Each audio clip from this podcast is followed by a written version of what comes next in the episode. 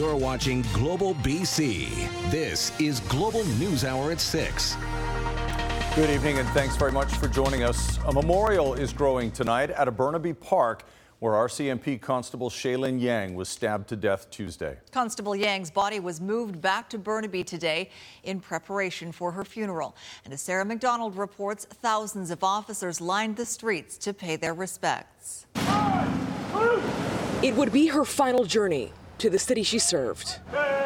Burnaby RCMP Constable Shaelyn Yang, killed in the line of duty, escorted from Vancouver to Burnaby in a stirring and somber procession Thursday morning, as thousands of first responders and civilians lined the streets to pay their respects.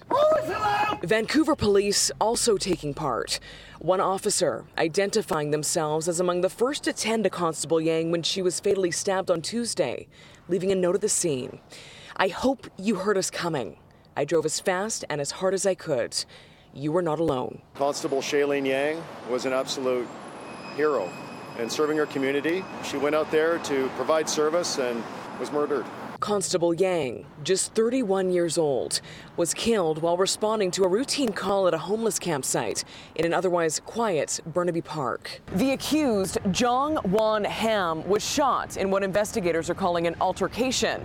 The suspect, 37 years old and no stranger to police or the criminal justice system, remains in hospital in custody, charged with first degree murder. Very shocking.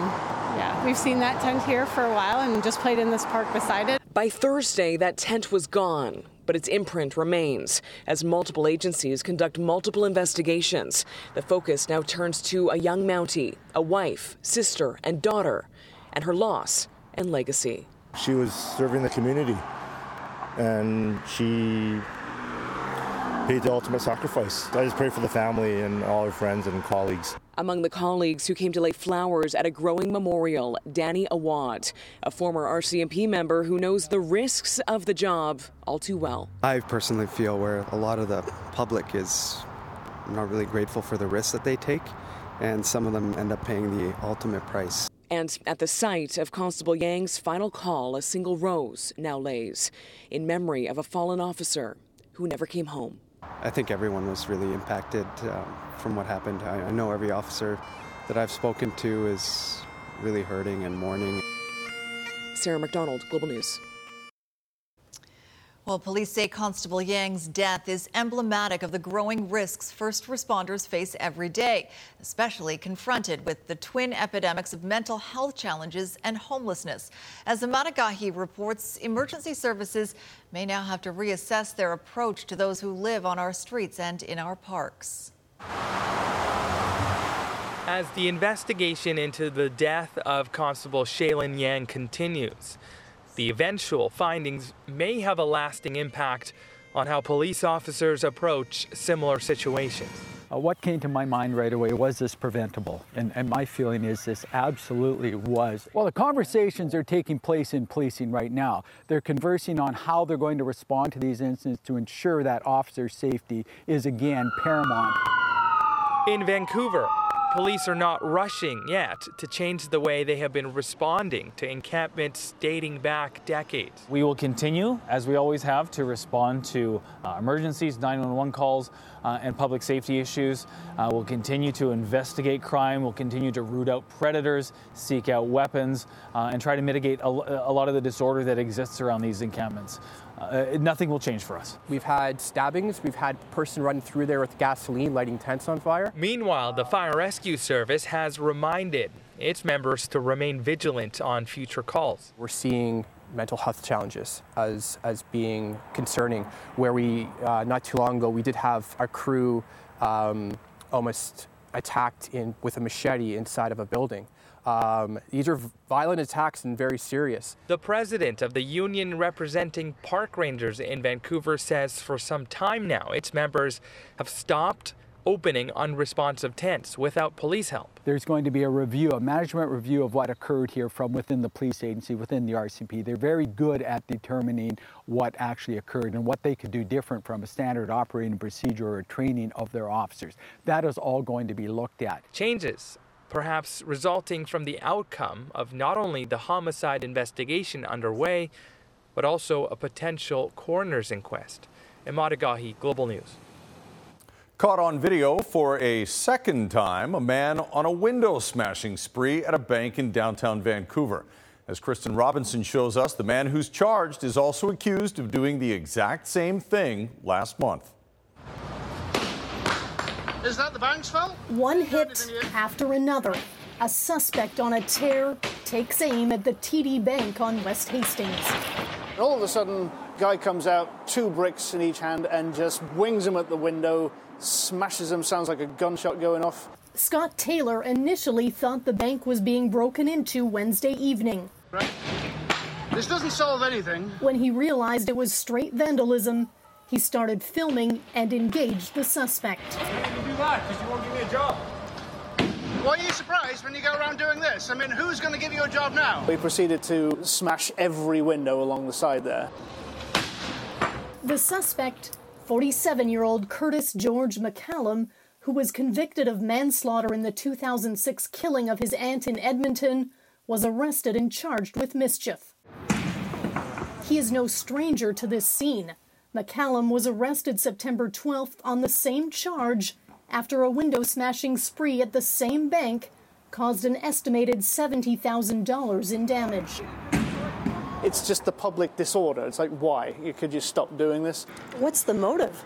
Well, we have conducted an investigation. We've been able to speak to the suspect. We've learned uh, some things about the suspect's uh, state of mind. We don't believe that there's a specific vendetta uh, against this particular business and that the motive was something else. This needs to stop. Uh, Vancouver is dying, and something needs to be done about it. Tired of the mayhem and a system he says is failing victims and alleged repeat offenders, Taylor flagged down police and handed over his video as evidence. Clearly needs help. The money that is being spent right now is not helping anyone. We think this guy needs to be held in custody, and we've made that recommendation to the courts. McCallum, who was released from custody after his first mischief charge, was remanded for a bail hearing Friday. Kristen Robinson, Global News. A warning about this next story. Some of the video might be disturbing. Another ambulance wait horror story. This one caught on camera. A 70 year old Surrey woman lying outside in agonizing pain for nearly four hours. Catherine Urquhart reports. We need somebody here right now. This is our fifth call. Betty Jean Gilly makes yet another call to 911 as her sister Allison lies on the ground in excruciating pain. Don't touch my leg! Get off! 70 year old Allison Dorchester slipped and fell Wednesday, suffering a spiral leg fracture. Paramedics didn't attend the Crescent Beach residence for about four hours. Uh, I think it kind of isn't good if we have to wait this long for an ambulance and have no way of finding where we are in the lineup or anything. It's um, it's pretty poor. BC Emergency Health Services told Global News paramedics were responding to other very urgent medical emergencies in the area. BCEHS was alerted that the patient's condition had changed and the call priority was upgraded. Paramedics arrived within 16 minutes. We need help right now. We need immediate measures to bolster the ambulance service so that we can get through and get the long term solutions that we're doing at the bargaining table. Allison's sister says it was a huge relief when help arrived, and she's grateful. I would like to say that they were very apologetic and polite, but it was way too long, way too long. She was just screaming in agony. That's pretty tough to watch. Allison was transported to Peace Arch Hospital, where she's now waiting for surgery. Catherine Urquhart, Global News. Variety Week continues with an opportunity to meet some of the children Variety has helped and see exactly where your donor dollars go. And with your help, Variety can now help more than 400 kids. But we want to get that number to 550 by the end of the news hour. So join that list of names on your screen. And when you donate, Ledcor will double your dollars up to $100,000 during tonight's news hour. Call 310 Kids or go online to variety.bc.ca. Right now, though, Anjali Appadurai likes to or reacts to being turfed from the NDP leadership race. We rose too fast and we took power off guard. And now power is doing what it was designed to do. Her thoughts on the party that rejected her and how the NDP defends what it did. Next on the News Hour. The general desire is kind of a, a sense of adventure and a sense of connection. Hop on, hop off. The random tandem journey that's taking anyone along for the ride all the way to South America later on the News Hour. Also tonight, a young girl's life-changing accident and how Variety is helping her get back on her feet. That's later. Right now, though, David Eby will be the next premier of BC after party executives made the decision to disqualify his only other opponent, Anjali Appadurai. And as Richard Zussman reports, his first few days in the top job will likely be filled with controversy. It's been a BC NDP leadership campaign marred with controversy. Now it's over. I don't think this is uh, how any of us uh, expected this to end. On Friday morning, David Eby will officially become BC NDP leader and the premier designate, the last person standing after the BC NDP executive disqualified Anjali Appadurai over concerns around her memberships. My priority is uh, reaching out to those members who signed up uh, for Anjali uh, to recognize uh, the work that she did and engaging them on a really important issue, and that climate change uh, is an important uh, issue for everyone in our province. In a nearly four hour meeting Wednesday night, the executive debated an internal report detailing cheating allegations, the party denying Appadurai a chance to speak directly to the executive. We have um, rules uh, that all of provincial executive um, abide by. Uh, they were adopted um, several months ago, and uh, the executive was committed to following those rules. There's no appeal process. Eby meeting with his caucus from afar, receiving a standing ovation, and getting the blessing from Premier John Horgan. It is with some enthusiasm and some sorrow that I stand before you today. Uh, to offer my full support to the last remaining candidate in the BC NDP leadership race, uh, my colleague and friend David Eby. This has been a difficult road for everyone. Outside the legislature, a different story. Appadurai supporters rallying, saying it's unfair she was disqualified from the race, and the 32 year old vowing to continue the fight. We rose too fast and we took power off guard. And now power is doing what it was designed to do some within the party and outside of it calling the NDP's leadership process undemocratic and saying this will hurt Eby. For the next couple of years, um, he would have a premiership that would be tainted with what's uh, gone on. The way she has been treated by this party is absolutely appalling to me. The expectation now is Eby will be sworn in as premier at some point in the next few weeks, making the entrance to power as the province's 37th premier one of the, if not the, most controversial. Richard Zussman, Global News, Victoria. Legislative Bureau Chief Keith Baldry joins us with more on Anjali Appadurai's disqualification from the leadership race. Mm-hmm. And Keith, what kind of impact this might have on David Eby's start as premier? Certainly an awkward start, unprecedented situation. Haven't seen something like this before in BC politics. He's going to be facing questions about this uh, for at least the first couple of days. But over time, and I think over a fairly quick period of time, other issues that traditionally dominate political discourse in this province will rise to the fore. So we're talking random street crime, uh, healthcare uh, problems, housing affordability, cost of living, and such. Those are the dominant issues in politics that play out on the legislature floor every day. You're not going to see the BC Liberals talking about this with uh, any great regularity. Other issues resonate with voters more than internal leadership squabbles within political parties. And the fact you and I are talking about it this late into the news hour also indicates its declining news value. You're giving away our secrets of the lineup of the show, Keith. All right. Well, tomorrow, David Eby will officially be named leader. When does he actually hmm. become premier of this province? Yeah, we should know that date tomorrow, I'm told. Uh, the date I'm hearing is the second week of November, November 7th. Now, City Hall swearing ins occur on November 7th, so it's probably sometime that week, probably a couple days after that. And then I'm told it's going to be about a month long transition period, which suggests if he's going to make some cabinet changes, that will likely come in the week subsequent to that. Not sure if he is going to make any uh, cabinet uh, dis- changes. That remains to be seen. Tomorrow, he will outline uh, what he wants to do over the, the first 100 days in office. He's going to be talking about health healthcare, education, climate change, old growth logging, and such. And we're going to get those details at a morning news conference tomorrow at 10:30. Okay, looking forward to that. Thanks, Keith. All right. All right, back to Premier Horgan for a moment because he spoke with reporters this afternoon, possibly for the last time, to address the controversy surrounding Appadurai's failed bid to run as a candidate in the BC NDP leadership race. And he became quite irritated when a reporter asked why the names of people on the party's executive aren't easy to find. Why? Because they're being inundated by people who say this is this is by Green Party members saying we want to take over your party. Leave them alone. They're doing their job, volunteers, and they're going to be abused by a bunch of people who cheated and want to get away with it. Sorry, uh, Andrew. Uh, you can write that up any way you want. Uh, I believe that these individuals, young men and women, diverse men and women from across BC, elected at our last convention to these positions, should not then be ridiculed and abused by people who only joined the party because they got an email from someone that doesn't even belong to the NDP. I, I just I can't be more frustrated by that type of thuggery. All right, well, the drama continues in BC politics. Sure does. Still ahead, a reckoning in rock and roll. You're a fan? Yeah, or I was. The controversy surrounding Arcade Fire and why this former fan wants his money back. And Hedley frontman Jacob Hoggard is sentenced to jail for sex crimes. Why he's not behind bars just yet.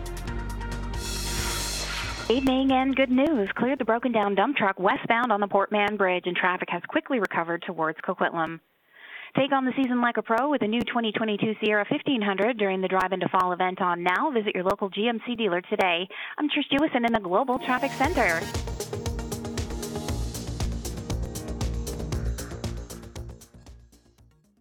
This portion of the program is brought to you by Ledcor. Jacob Hoggard, the former lead singer of the rock band Hedley, has been sentenced to five years in prison. The Canadian singer was found guilty in June of sexual assault causing bodily harm. Global's Catherine McDonald has more and a warning some of the details are disturbing. Convicted rapist Jacob Hoggard walked into the courthouse with his wife by his side before a judge sentenced the 38 year old to five years in prison, saying it must be sufficient to reflect the inherent harmfulness of a manipulative and particularly degrading rape. We take sexual violence very seriously as prosecutors, and uh, these are difficult offenses, but to that end, we want to commend both complainants for coming forward to the authorities in 2018. In June, a jury found Hoggard, the former lead singer of the rock band Hedley, guilty of one count of sexual assault causing bodily harm. He was acquitted of a second incident. It was November 2017 when a 23 year old woman from Ottawa, whom Hoggard met online, agreed to come to Toronto for sex.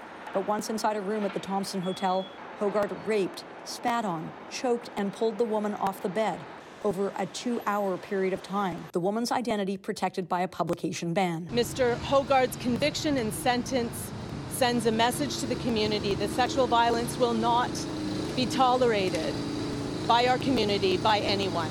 Well, the judge said that Hoggard is no longer a rock star and definitely has access to fewer women. She does not believe he is not a risk, especially given he has not recognized his offending behavior. This rock star explanation minimizes the gravity of his wrongdoing and implicitly allows him to avoid confronting traits and beliefs that he needs to address in order to reduce the risk he poses to women, said the judge.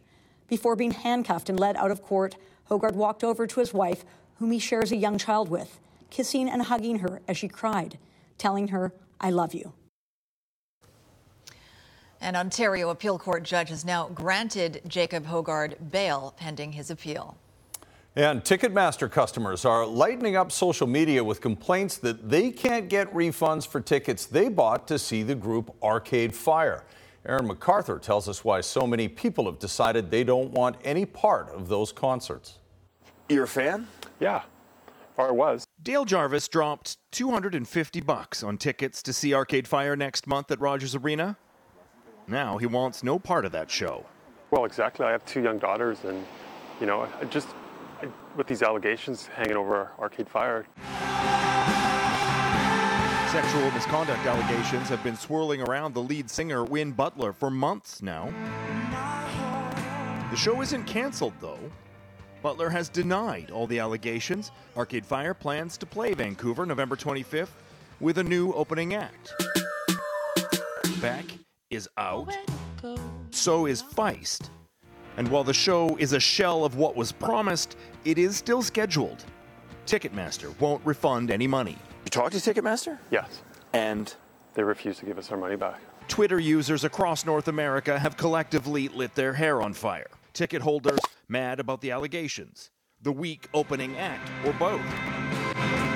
Business ethicists say refunding tickets might be too high a bar to meet right now, but the cost of not acting could have a larger impact down the road. These costs haven't historically been part of businesses' calculus. They haven't been baked into the models. But we may be at a time uh, when those kinds of plans need to be in place because expectations are different from customers than they've been around values in the past. Meanwhile, the terms and conditions for tickets are clear. According to the website, ticket sales are final, except in limited circumstances, which doesn't seem good enough for ticket holders going to the concert and listening to their music isn't as enjoyable as it would have been beforehand. So if I knew I could sell the tickets, I would, but I would like to have my money back if possible.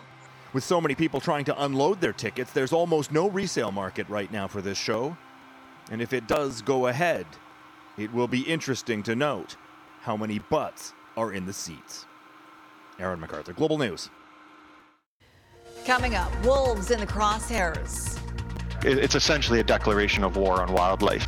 Controversy over the cull and allegations military grade weapons are being used.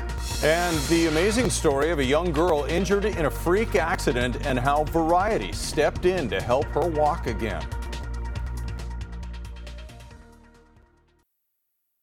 Still some leftover volume eastbound along Highway 1 through Burnaby with congestion at merge points like Willingdon and Kensington. Take on the season like a pro with the new 2022 Sierra 1500 during the drive into fall event on now. Visit your local GMC dealer today. I'm Trish Jewison in the Global Traffic Center. The province's program to control the wolf population has been controversial from the beginning, and the animal cull is now facing even more controversy. It involves the type of weapon critics say is being deployed by the BC government to kill the animals. Paul Johnson reports. A few months ago, we told you about BC's controversial wolf kill program, where helicopters are used to gun down entire families of wolves to try and help the recovery of struggling caribou herds. Conservationists say it's cruel and inhumane. And this week, they were shocked with news about the class of weapons they believe the province is now using for that program and others. The public would know this as an AR platform, uh, semi automatic um, assault rifle. Check out this recent photo tweeted out by the BC Conservation Officer Service and take a close look at the weapon held by the man on the left. Former conservation officer Bryce Casavant, who also served in the Canadian Forces, says a rifle like that is overkill for wildlife management. It's promoting the paramilitarization of conservation services and of wildlife services. Why? Casavant's organization, Pacific Wild, say they learned about the use of this class of rifles through a Freedom of Information request. He says if there's a need for high capacity assault rifles in the wolf kill program, then that throws into question whether wolves can be killed humanely by this method. This concept that we need 30 rounds and the ability to fire them very quickly is the exact antithesis of an ethical shooting activity. The Conservation Officers Service told Global News their officers are not involved in the wolf kill program. As for their new rifles, they say they've used patrol rifles for more than two years now, and that the weapon is widely used by similar agencies across North America. Casavant says by calling it a patrol rifle, they're disguising its status as a military grade weapon. That's deployment was not discussed with the public ahead of time. How do you feel about officers with military grade um, weapons showing up in your community um, to address wildlife uh, concerns or, or complaints? Paul Johnson, Global News. Well, if it seems like only yesterday that Liz Truss became British Prime Minister, that's because it was only 45 days ago. And today, she announced her resignation, making her the shortest serving Prime Minister in UK history. And we set out a vision for a low tax, high growth economy that would take advantage of the freedoms of Brexit. I recognise, though, given the situation, I cannot deliver the mandate on which I was elected by the Conservative Party. I have therefore spoken to His Majesty the King to notify him that I am resigning as leader of the Conservative Party. Truss has faced numerous challenges in her very short stint as leader. Many have questioned her policies, which have triggered economic turmoil and obliterated her authority. Truss has been prime minister for just over six weeks and will wrap up her time as leader next week. A new text alert program warning people about the toxic drug supply is being expanded to Fraser Health. The toxic drug and health alert system uses text messages to flag subscribers about illicit drugs in their region. It can also be used as a platform for people to anonymously submit information such as the date and location of a drug overdose. Interior Health started using the system in June, the first in BC to do so. Well, this Variety Week, we've been hearing many stories about children with special needs and how they need your help. Tonight, the story of Hallie, who suffered a nearly fatal accident that led to severe injuries and how Variety got her back on her feet. But no one could tell me if she was going to keep her leg. No one could tell me if she was going to live through the night. No one had any answers for me. In the blink of an eye, Hallie and her family had their lives turned upside down. In 2021, Hallie suffered an accident on the Sunshine Coast that could very easily have taken her life. A massive boulder that she was climbing on shifted, and the young girl was pinned beneath a 2,000 pound rock it only got my hips and down, or my or my chest would have been crushed and I would have been dead. She had a broken tibia, a shattered femur, and her pelvis was broken in four places. And um, the femoral artery in her left leg was also severed, so they had to replace that one with a vein from her right leg.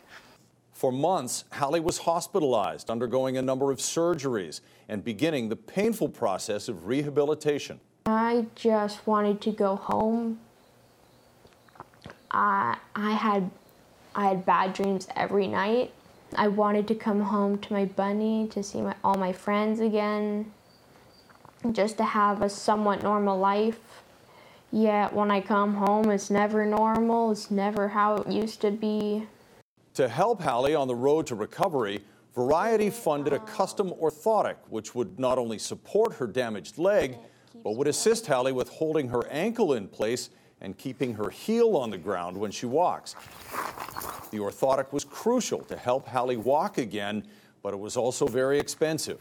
I'm so grateful, so grateful. The orthodynamics told me they couldn't make the boot without the payment, and I didn't have the payment. And so um, our social worker reached out and made sure Variety got that sorted, and thank God.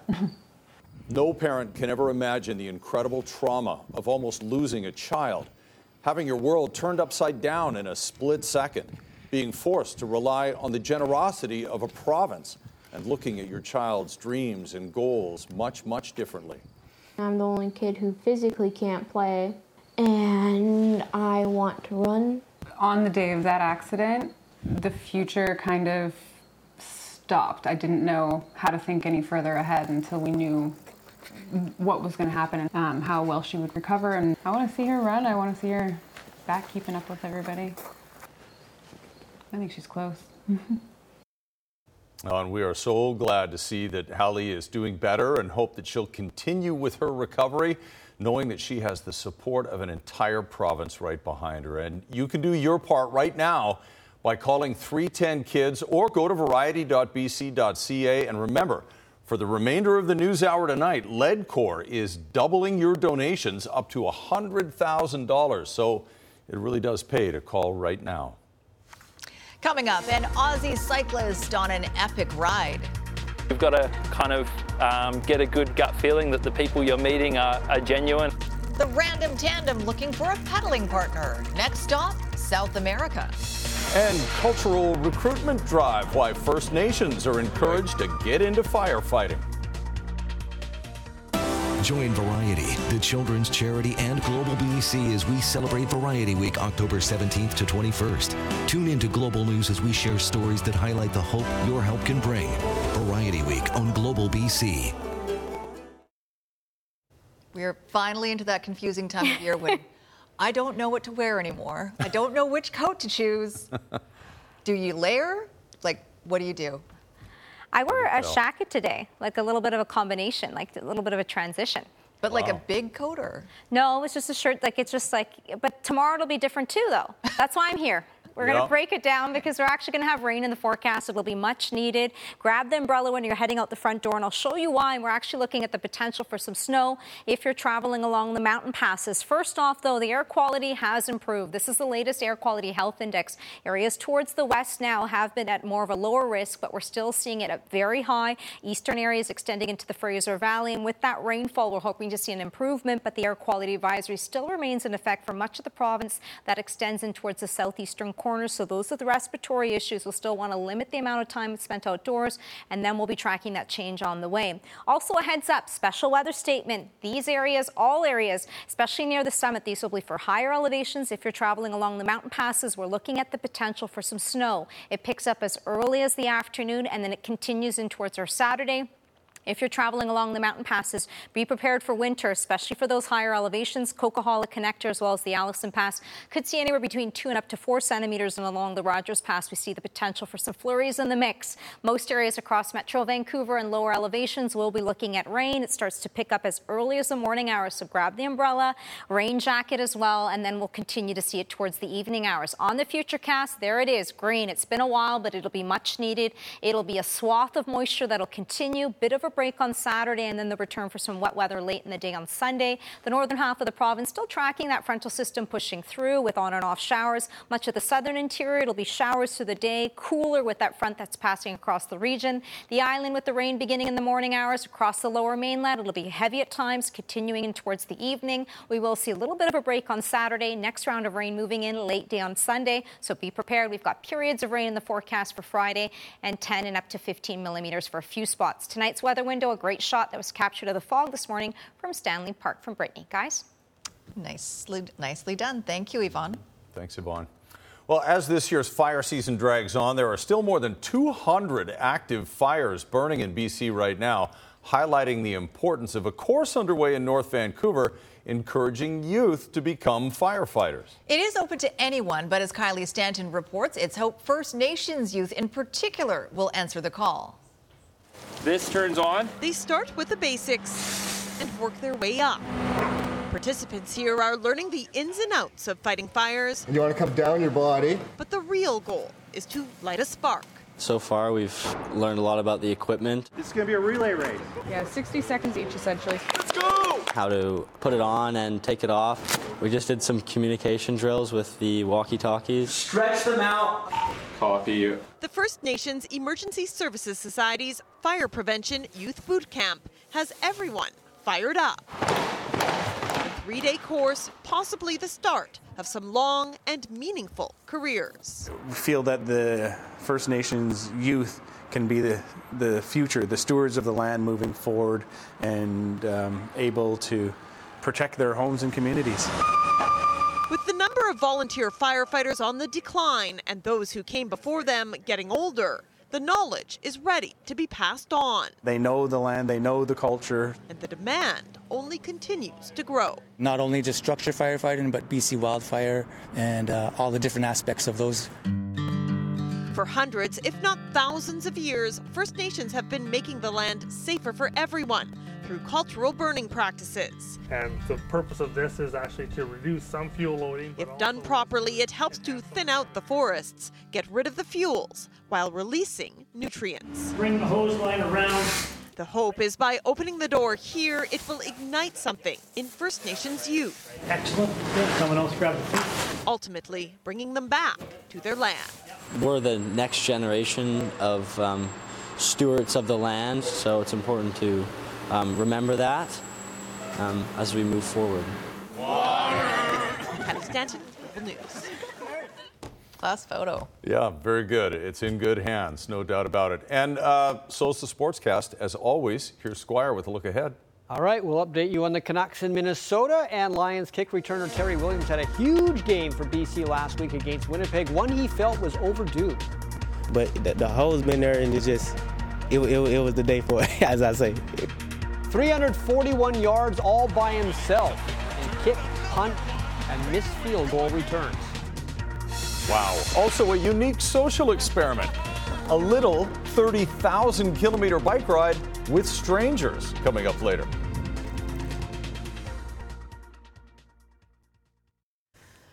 Squires here, still waiting Mm. for the Canucks' first win of the season. It might come tonight. I Well- mean, it's possible. Okay. There are only three teams in the NHL who have no wins this year, but after tonight, I guarantee you there will be only two because Vancouver is playing Minnesota, and those two teams both have zero wins. This game will end the Canucks' opening uh, road trip. Their first home game is Saturday against Buffalo. Thatcher Demko loves the smelling salts. Man, why not try a Red Bull instead? Uh, weird bounce here, right to Mats Zuccarello. He ain't gonna miss. Well, that's bad luck. And it's a 1 0 for Minnesota. But the Canucks get that one back. And it's actually a nice play here from Tanner Pearson across to Bo Horvat. Right by the outstretched stick of the ageless Marc Andre Fleury. And it's 1 1. Then the Canucks get a goal from the fourth line. First NHL goal for Nils Åman.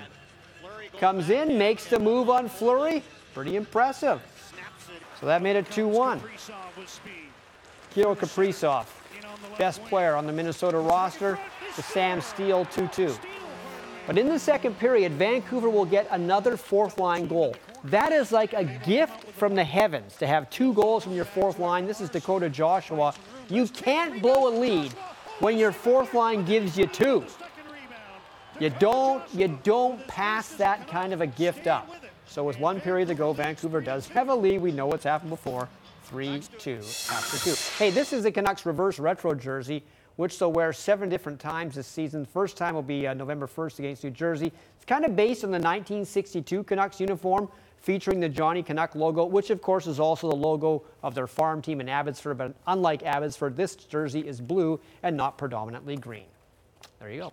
Uh, football coaches love to talk about being great in all three phases of the game offense, defense, special teams. When the Lions got off to that great start this year, they had only two of those three phases working. Special teams was a problem. But a trade with Ottawa for return man Terry Williams has helped in a big way. And last week, Williams had one of the most special special team games we've seen in a while. Terry Williams settling down at his 20 to take it. Going to his right. Gets up across the 40. Good return by Williams, who keeps it going. Terry Williams literally ran wild for the Lions last weekend versus the Blue Bombers. He had 341 total return yards from punts, kickoffs, and missed field goals.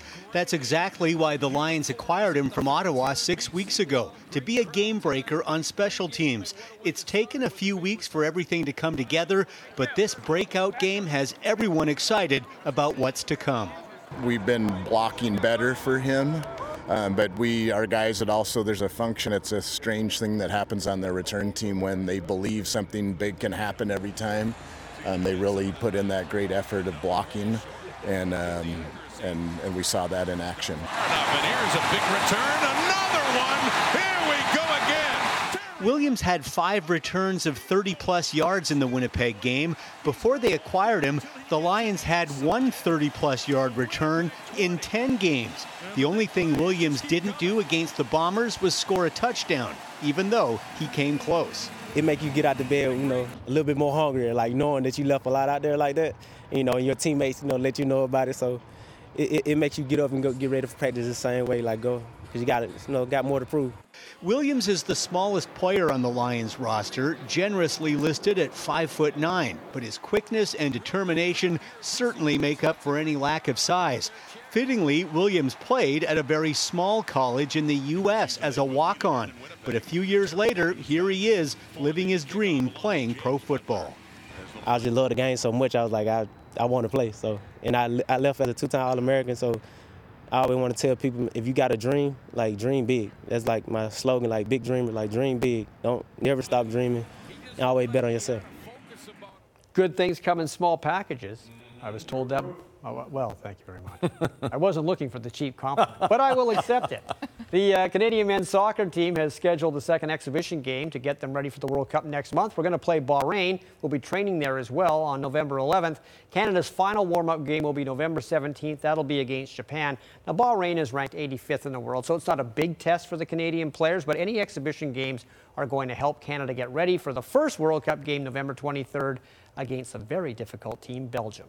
No doubt. Thanks a lot, Squire. Up next, how a bicycle built for two is bringing strangers together from Alaska to South America. This is BC with Jay Durant, is brought to you in part by Van-Kam Freightways. BC owned and operated for 75 years. Jordan Armstrong and the crew keeping an eye on the evening desk, and he's got a preview of what's coming up at 11. Jordan? Yes, I do, Chris, and it is another emotional night in Burnaby as another procession in honor of fallen RCMP officer Shaelyn Yang begins in just minutes from now. It will depart from Burnaby General Hospital and head for Surrey at 7 o'clock. Plus, a closer look tonight at the agenda and the public perception of David Eby as BC's 37th Premier prepares to take office. John Horgan retires with a high approval rating. Eby, though, faces a tough road ahead. We'll be speaking with political science professor Stewart Prest. These stories and a lot more tonight on Global News at 11. Chris. All right. Thanks very much, Jordan. An Australian man is on the adventure of a lifetime, making the journey from Alaska all the way down to the tip of South America. And his mode of transportation is a tandem bicycle because, let's be honest, a journey is always better when you can share it with someone, or in this case, with anyone. Jay Durant shows us more on This is BC.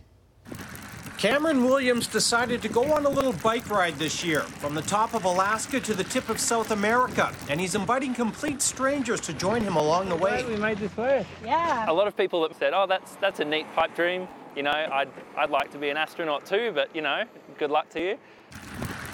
The Australian quit his job as an aviation instructor to take on this journey he calls the random tandem. All right, get out of town now. People he's never met before have contacted him via email and social media to hop on for as long as they want a few minutes, a day, or even a week. The general desire is kind of a, a, sense of adventure and a sense of connection. A unique social experiment with each rider having faith in each other. I don't really have a great answer as to how I'm keeping safe in terms of the people I meet. I'm really trusting 100% on gut feeling. Williams came prepared with a lot of gear after a little training back home. I use it to ride to the local pub at home and back in the evenings. He's been dealing with the elements and exhaustion, tough road conditions. There's so much. And some terrible setbacks. This is now all the food that I have left. In the middle of nowhere, a backpack with a week's worth of food went missing. I suspect a bear found it and had a very nice meal. But he's met some very nice people. and bonded with some amazing riding partners. Yeah.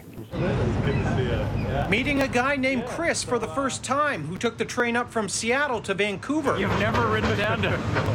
The start of their eight day trip down to Idaho. It's less about the cycling and more about uh, connecting with someone. From start to finish, Cameron will have covered 30,000 kilometers in a year and a half, leaving him with so many great stories and a lot of lasting friendships. Thank you. Thank you something that I can look back on uh, later in life and feel really proud of the fact that I had this crazy dream in my early 20s and then five years later I managed to follow up on, on doing it. Jay Durant, Global News. Good for him. If you know someone who has a great story to tell or something unique to BC, don't forget to email Jay. This is BC at globalnews.ca. Very cool. All right, we can't let you go without our daily Variety Week kid count. And thanks to your generosity and the matching donation tonight from Ledcor, we have exceeded our News Hour goal. Variety can now help 524 kids. If you have not had the opportunity to donate yet, there's still time. We want to reach 800 kids by the end of Variety Week, which is tomorrow night. So go online, variety.bc.ca, or call now 310 Kids. Way to go, Sylvia Pranger from Agassiz. I saw your name on screen. And everybody else who's been donating, we really, really appreciate it. Last word on weather before we go. Here's Yvonne. Pack the umbrella. We've got rain on the way for tomorrow. Picks up as early as the morning. It'll continue through the day, heavy at times. So a heads up, bit of a break on Saturday, and then picks up once again late in the evening on Sunday. It'll be much needed and an improvement in the air quality as well.